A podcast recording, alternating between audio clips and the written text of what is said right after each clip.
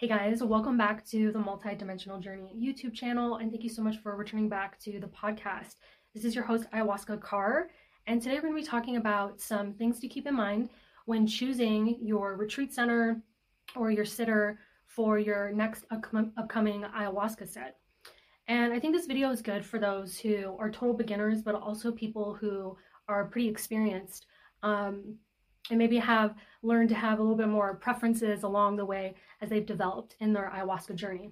But before we get into that, be sure to, if you're listening to the podcast, be sure to leave a review for the podcast. That really helps me out. And then here on the YouTube channel, please leave um, a comment or like or subscribe to the channel um, if you got some value out of it today. It would really, really help me out.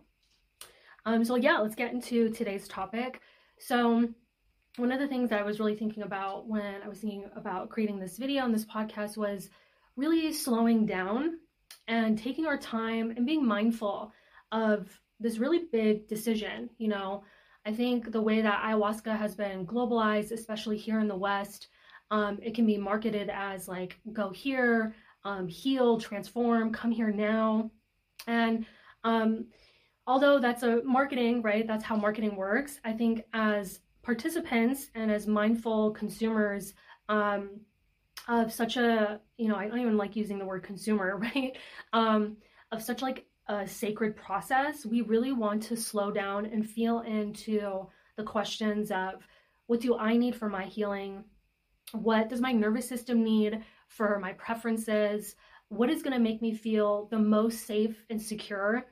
So ultimately i can go deeper in that experience you know that's that's basically what i've learned on my journey since i've been practicing with ayahuasca in 2016 these days um, i'm really dialed into the the three things the trifecta which is set setting and dosage.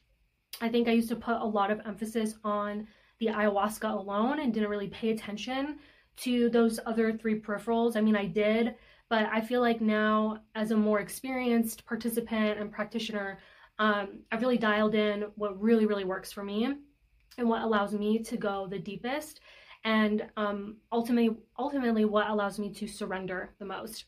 Um, and you know when i talk about surrender that ultimately means you know what setting is going to allow me will allow my nervous system feel the most safe and relaxed.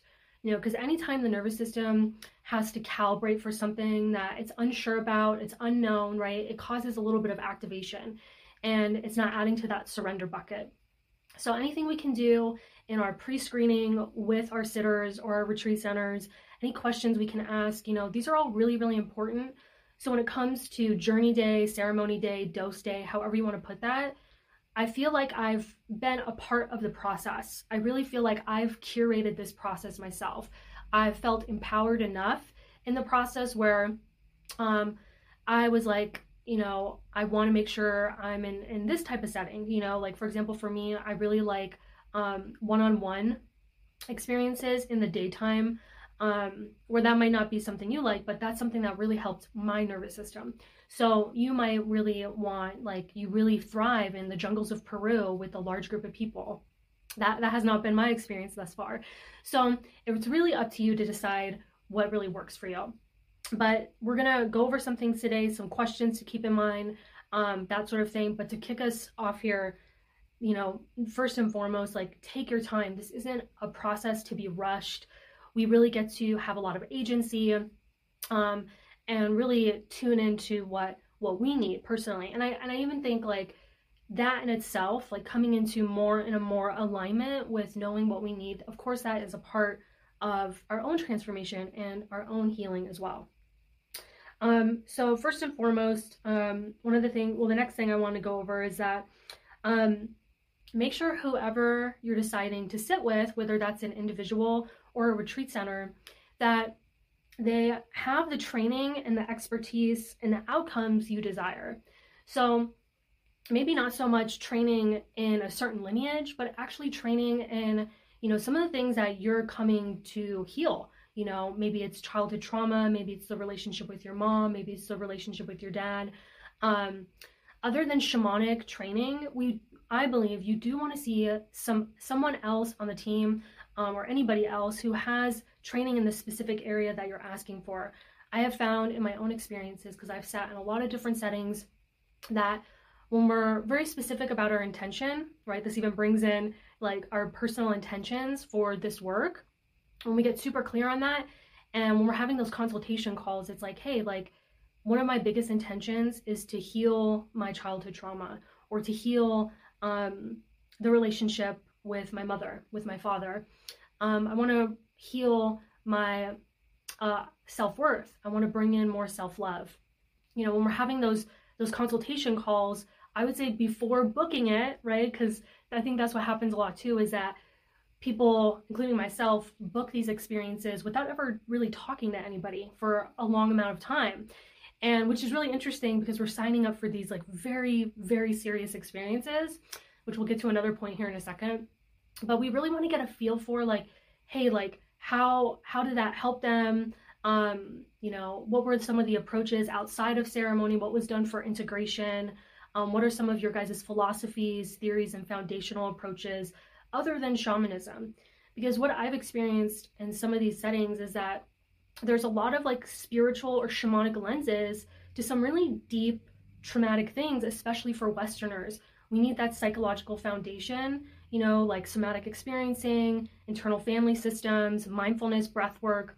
We need all these things because we have very delicate nervous systems and we need an integrative approach. So, if these are the things that you're looking for and you're a modern Westerner, it's really important to ask these questions up front um, because then you're going to feel more safe and more secure and ensure that the person that you're sitting with has an actual understanding of what you're coming to them with. Um, another kind of tip here is speak to other people who've gone to the retreat. You know, that I feel like that's like one of the best ways to kind of get an insider's view is like talk to other people. You know, if you choose to go to a large group retreat, like somewhere that's out of the country, I definitely highly recommend that you talk to somebody else other than the staff um, versus just booking the flight and just and just kind of caution to the wind sort of thing. Although I definitely see that as admirable. Admirable, obviously, that's courageous, and at the same time, um, there's pros and cons to everything, right? So that can also be really risky um, for some of the things that we're going after here, right? So, so being sure to talk to other people who've gone through the program or the retreat and ask them about their experiences. Try to get a mixed review, you know, try to, you know, not just people who ranted and raved about it, but also people who were kind of like um, really honest about their experience and said, hey, like, there was some good things over here and there was some other things I saw over here. Because um, remember, you're investing a lot into this experience, including um, your mind, body, and spirit, right? So just I think that could also be a good way to kind of prepare your nervous system for such an experience.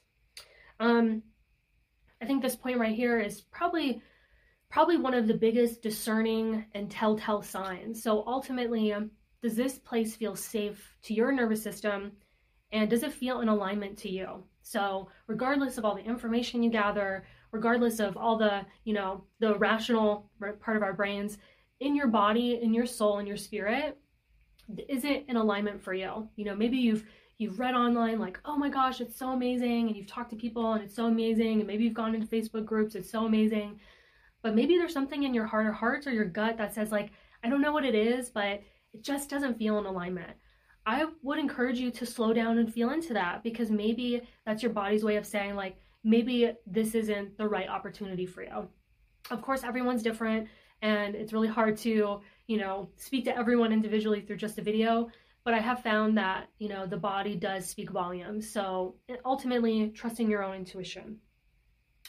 One of the other things that you want to be sure in your pre vetting or pre screening process is that you actually see, you know, as you sign up for it, or even in your consultation call with the place that you're talking to, at some point early on, you see that there's some sort of really rigorous pre mental health and medical screening that they put you through.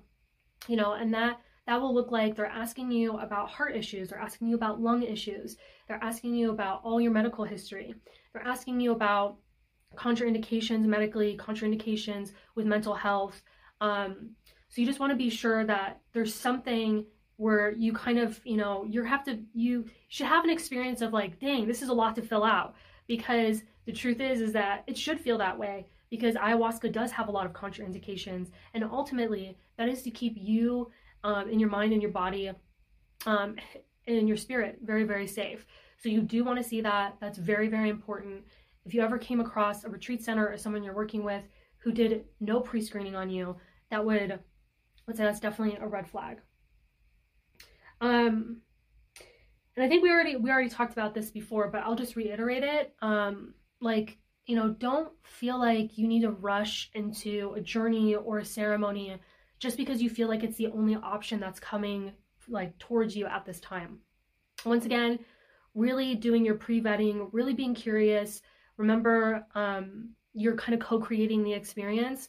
And at this point, in in the terms in terms of the you know the psychedelic and plant medicine renaissance, there are plenty of options. I personally believe you should never feel like this is it. This is the only option. There's plenty of options out there. There's an abundant amount of practitioners out there, retreat centers. You know, there's definitely uh, somewhere that can fit your needs. So don't ever feel like you're pigeonholed into an experience and it's like now or never. I feel like when we make decisions out of that, it's it can be out of fear, and this is definitely one decision that we want to make sure it's grounded and well thought out um, because ultimately it's for your safety. You know, that's the most important thing.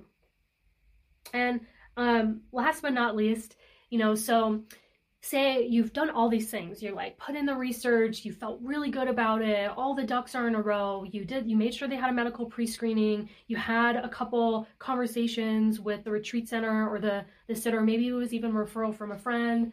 Um, you know all the things. Everything told your nervous system safe surrender ready to go. And so, say you get there and things start feeling off. And I, and I really mention this because I have worked with people where this exact scenario has happened. So it does happen, okay? And it has happened to me too. So we can do all the things and then it can still feel kind of off. So, um, and we want to honor that, you know? I think like it's it's not that it's not your ego, you're not full of fear, like, you know, like none of that it is your body talking somatically. It's parts of you are picking up on, hey, something doesn't feel right here, something doesn't feel safe. And we want to honor that process because that is also a part of the healing. We have to understand all parts of us, our nervous system, mind, body, spirit, the whole family inside, right? With all the memories, with all the wounding, with all the bliss, with all the potential, with all the transformation. We're choosing a very serious experience here. So we want to honor that. We want to listen to that. First and foremost, you know, always, always honor that. That's definitely the school I come from. Don't ever feel like you need to override your nervous system or push yourself into a situation that you don't feel comfortable with.